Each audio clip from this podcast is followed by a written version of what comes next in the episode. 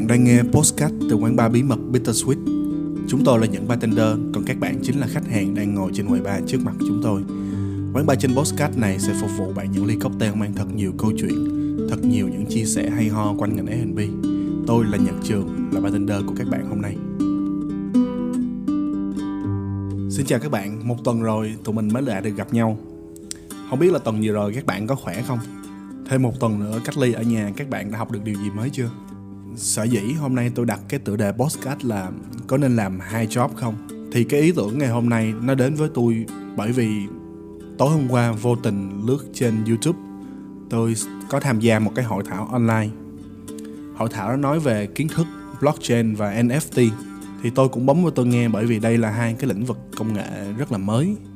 Blockchain thì có thể là các bạn đã nghe vài năm trước rồi, en ép tê thì cũng xuất hiện chỉ một hai năm gần đây. Đây là những kiến thức khá là mới cho nên tôi muốn vào tôi nghe thử coi là họ thảo luận cái điều gì trong đó. Tuy nhiên lúc mà tôi vào nghe thì lại không hiểu gì hết. Thì cũng đúng thôi, đó là một cái lĩnh vực công nghệ nó không liên quan gì tới nghề pha chế thì làm sao mà mình có thể hiểu được. Nhưng mà cái mà điều mà họ để lại cho tôi là là tôi sợ đó các bạn. Là tôi sợ là bởi vì mình mình thiếu kiến thức, bởi vì mình không không hiểu được là họ đang nói gì hết. Và thậm chí là mình bấm vào cái website của những cái người mà tham gia cái sự kiện đó, họ đang nói về cái cái dịch vụ, cái cái service của họ đang bán.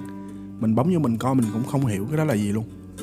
Thì mình cảm thấy là ồ, chẳng lẽ mình tụt hậu tới mức là không thể hiểu được họ nói gì sao ta. Thì lúc đó mình thấy sợ, mình thấy sợ bởi vì mình còn quá non và quá xanh so với lại các anh chị hay là các bạn bè đang khởi nghiệp về lĩnh vực công nghệ gần đây. Họ được cập nhật rất là nhiều thứ, nhiều thứ mới lắm. Mà nếu mà mình không không kịp cập nhật với họ thôi, có thể là mình sẽ bị họ vượt mặt vào những cái kỹ năng mới, những cái mà sẽ cần trong tương lai. Ví dụ như là giống những năm chín mươi đi ha, thì khi đó ai mà biết sử dụng máy tính được coi như là những người cấp tiến. Những người nào không biết sử dụng máy tính thì những người đó cũng sẽ rất là, họ đã rất là sợ tụt hậu. Tôi nghĩ là ngay lúc này tôi cũng đang ở trong cái trạng thái đó. Nghĩa là giống như Excel, giống như máy tính hồi trước, chúng ta chưa biết gì hết. Sẽ có những người gọi là chuyên viên máy tính, chuyên viên Excel, họ chuyên vào để xử lý những cái dữ liệu, để sử dụng máy tính giùm mình. Nhưng mà từ từ đó là một kỹ năng mà tất cả mọi người đều phải biết. Cái điều mà nãy giờ tôi đang nói ở đây có vẻ nó không liên quan tới tựa đề lắm ha. Mà các anh em cứ ráng nghe ha, chắc chắn là nó có liên quan đó, anh em cứ tin tôi nghe hết ha. Thường á, thì để học một kỹ năng mới hay kiến thức mới, từ đầu là mình sẽ rất khó để học và cần rất nhiều nghị lực. Thì hôm nay tôi muốn chia sẻ cái cách mà tôi học mấy kỹ năng như vậy. Thì cách cách của tôi nó đơn giản, đó là nhào vô làm. Làm đây là làm luôn thêm cái job mới, một cái công việc mới, một cái đầu việc mới ở một cái công ty mới luôn. Nhưng mà hãy làm ở cái lĩnh vực mà mấy bạn muốn học. Vậy thì động lực nào để các bạn nên làm hai job vào lúc này? Động lực nào mà trước đây đã từng dẫn tôi tới việc làm hai job? Đầu tiên phải nói tới đó là việc làm hai job sẽ giúp cho bạn có thêm những kiến thức mới. Bởi vì các bạn làm ở hai công ty khác nhau cho nên cái gì cũng sẽ gấp đôi cả. Tôi sẽ nói cụ thể trong những phần tiếp theo. Chính tôi cũng đã trải qua giai đoạn làm việc hai job ở khoảng độ tuổi từ hai mươi lăm tới ba mươi tuổi. Hồi trước tôi đã từng nghe buổi phỏng vấn của một vị tỷ phú về con đường sự nghiệp của ông ta, và ông ta sẽ khuyên giới trẻ nên làm gì tiếp theo. Thì ông ta có khuyên một giai đoạn khoảng từ hai mươi tới ba mươi tuổi mà tôi rất là chú ý. Để tôi tóm tắt cái ý lại cho anh em ha. Thì cụ thể cái ý của vị tỷ phú đó là trước hai mươi tuổi hãy học cho giỏi. Ở hai mươi lăm tuổi hãy có một cái nghề nào đó mà bạn thích và bạn muốn làm nó. Trước ba mươi tuổi các bạn phải theo đuổi một người sếp giỏi để học. Bởi vì khi các bạn có được một người sếp giỏi để học, để làm việc theo, thì các bạn sẽ được truyền rất nhiều động lực và rất nhiều mơ ước. Các bạn sẽ học được cách để làm nhiều việc cùng một lúc và từ đó xây dựng cho mình các năng lực mới. Trước ba mươi tuổi quan trọng nhất là không phải các bạn làm việc ở đâu mà là làm việc cho ai. Từ cái điều mà vị tỷ phú đó chia sẻ làm cho mình suy nghĩ rất nhiều ở giai đoạn mình hai mươi lăm tuổi. Lúc đó mình đã có trong tay là nghề bartender rồi. Nhưng điều mình luôn loay hoay đó là mình cần phải tìm một người thầy, một người mentor. Và mình sẽ follow theo người sếp đó, người mentor đó để học rất nhiều những điều mới, những thử thách mới mà người đó đặt ra cho mình. Hơn ai hết mình muốn chia sẻ với các bạn về trải nghiệm làm việc ở hai công ty của mình, là mình đã làm việc hai job. Vừa bước qua tuổi hai mươi lăm của mình thì mình có may mắn được làm việc với một người sếp cực kỳ tuyệt vời. Chính người sếp này mình coi như là một người trong gia đình. mình được dạy không chỉ về những kỹ năng rất nhỏ nhặt trong công việc là ghi chép cuộc họp hay là cách cư xử và chăm sóc nhân viên mình cũng như chính khách hàng, hoặc là cách để có thể viết ra một cái kế hoạch và thực thi được kế hoạch đó đúng thời hạn. Tất cả những cái điều nhỏ nhỏ trên đó là những cái điều mà trước đây mình từng nghĩ là mình có thể tự học nó, hoặc là mình có thể đọc sách là mình biết những cái điều đó rồi, những cái điều đó nghe nó rất là dễ dàng mà. Nhưng mà không đâu các bạn, à, trải nghiệm thực tế hoàn toàn khác. Mình vừa làm việc với thực tiễn và mình cũng vừa tìm hiểu khá nhiều sách.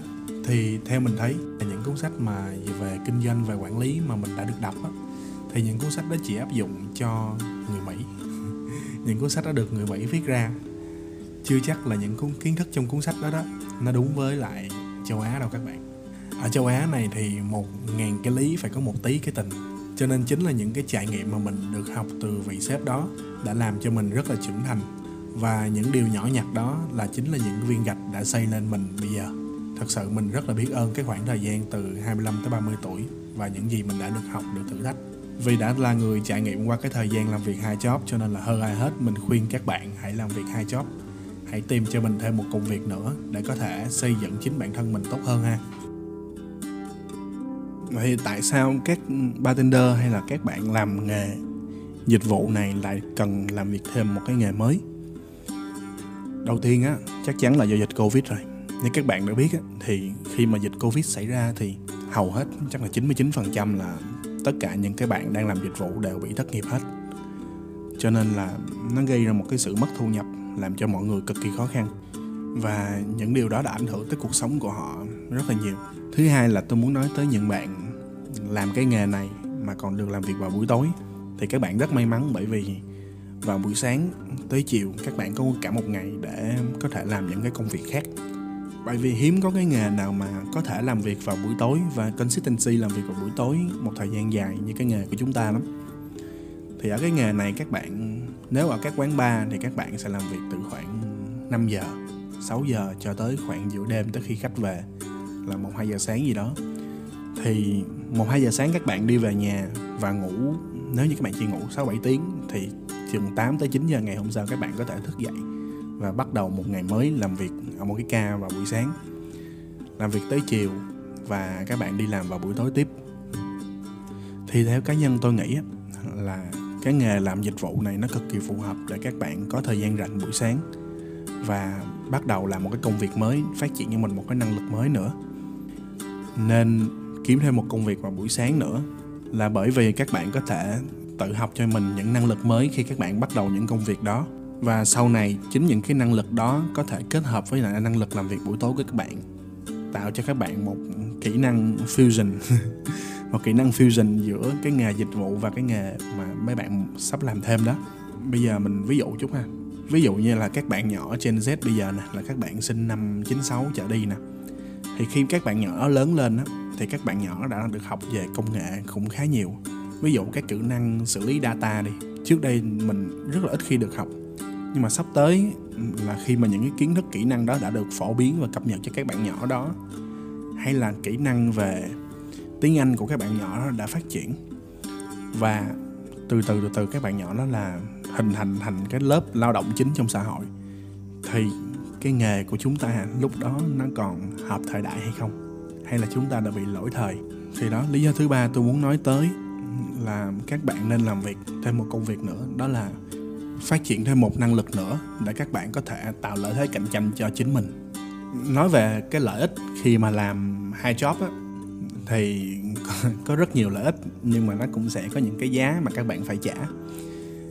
Và mình sẽ nhắc song song giữa cái lợi ích và cái giá các bạn phải trả là gì khi mà làm việc hai job ha.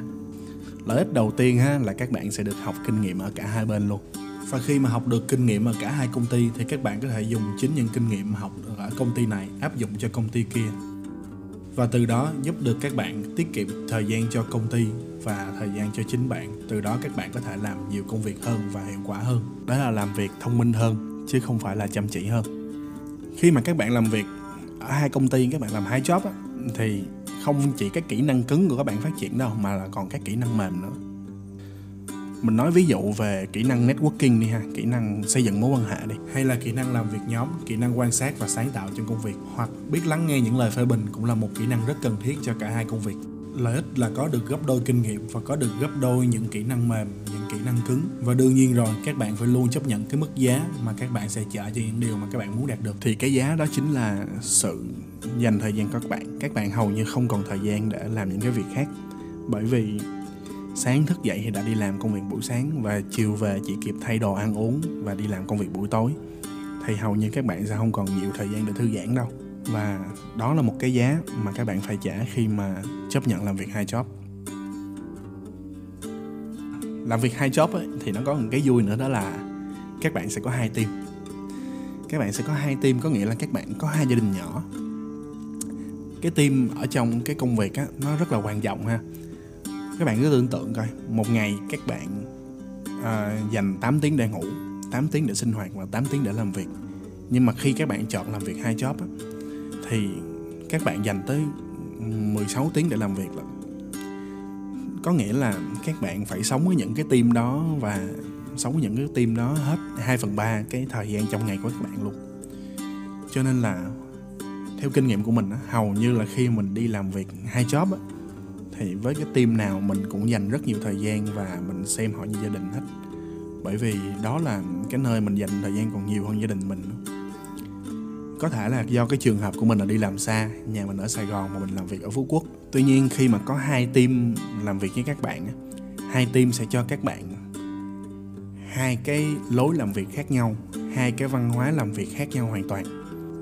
Hiếm khi nào mà hai team làm việc có cái văn hóa làm việc giống nhau lắm.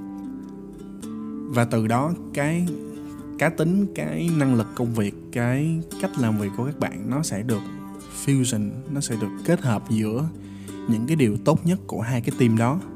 Bây giờ mình ví dụ ha, à, ở một team vào buổi sáng làm việc á, thì họ luôn có thói quen là ghi chép trước cuộc họp và họ cực kỳ đúng giờ. Ở cái team buổi tối mà mình làm việc ở nhà hàng hay là quán bar á, thì các bạn đã có một cái thói quen hay là một cái văn hóa, đó là luôn luôn quan tâm tới trải nghiệm của khách hàng. Vậy thì khi kết hợp hai cái văn hóa này lại, mình sẽ có gì? Mình sẽ có một cái kỹ năng làm việc là luôn luôn đúng giờ, luôn luôn ghi chép trong mỗi cuộc họp, luôn luôn chi tiết những cái điều đó ra, và kỹ năng quan tâm tới trải nghiệm khách hàng. Vậy thì sau này mình có thể hoàn toàn ghi chép những cái điều mà mình muốn tạo ra trải nghiệm khách hàng xuống, và mình tổ chức cuộc họp training lại cho nhân viên của mình về những cái đó, về những gì đã xảy ra với khách hàng. Có nghĩa là với kỹ năng fusion giữa hai team đó, mình có thể hoàn toàn kỹ thuật hóa toàn bộ cái trải nghiệm khách hàng. Đó chính là cái kỹ năng mà mình đã có được khi mình làm việc hai job, bởi đó là văn hóa của hai cái công việc hoàn toàn khác nhau, và nó là tạo cho mình một cái thói quen, đó là kỹ thuật hóa toàn bộ những cái trạng khách hàng xuống với tờ giấy. Và sau này chính những cái tờ giấy nó sẽ trở thành tài liệu để training, đào tạo cho các bạn nhân viên.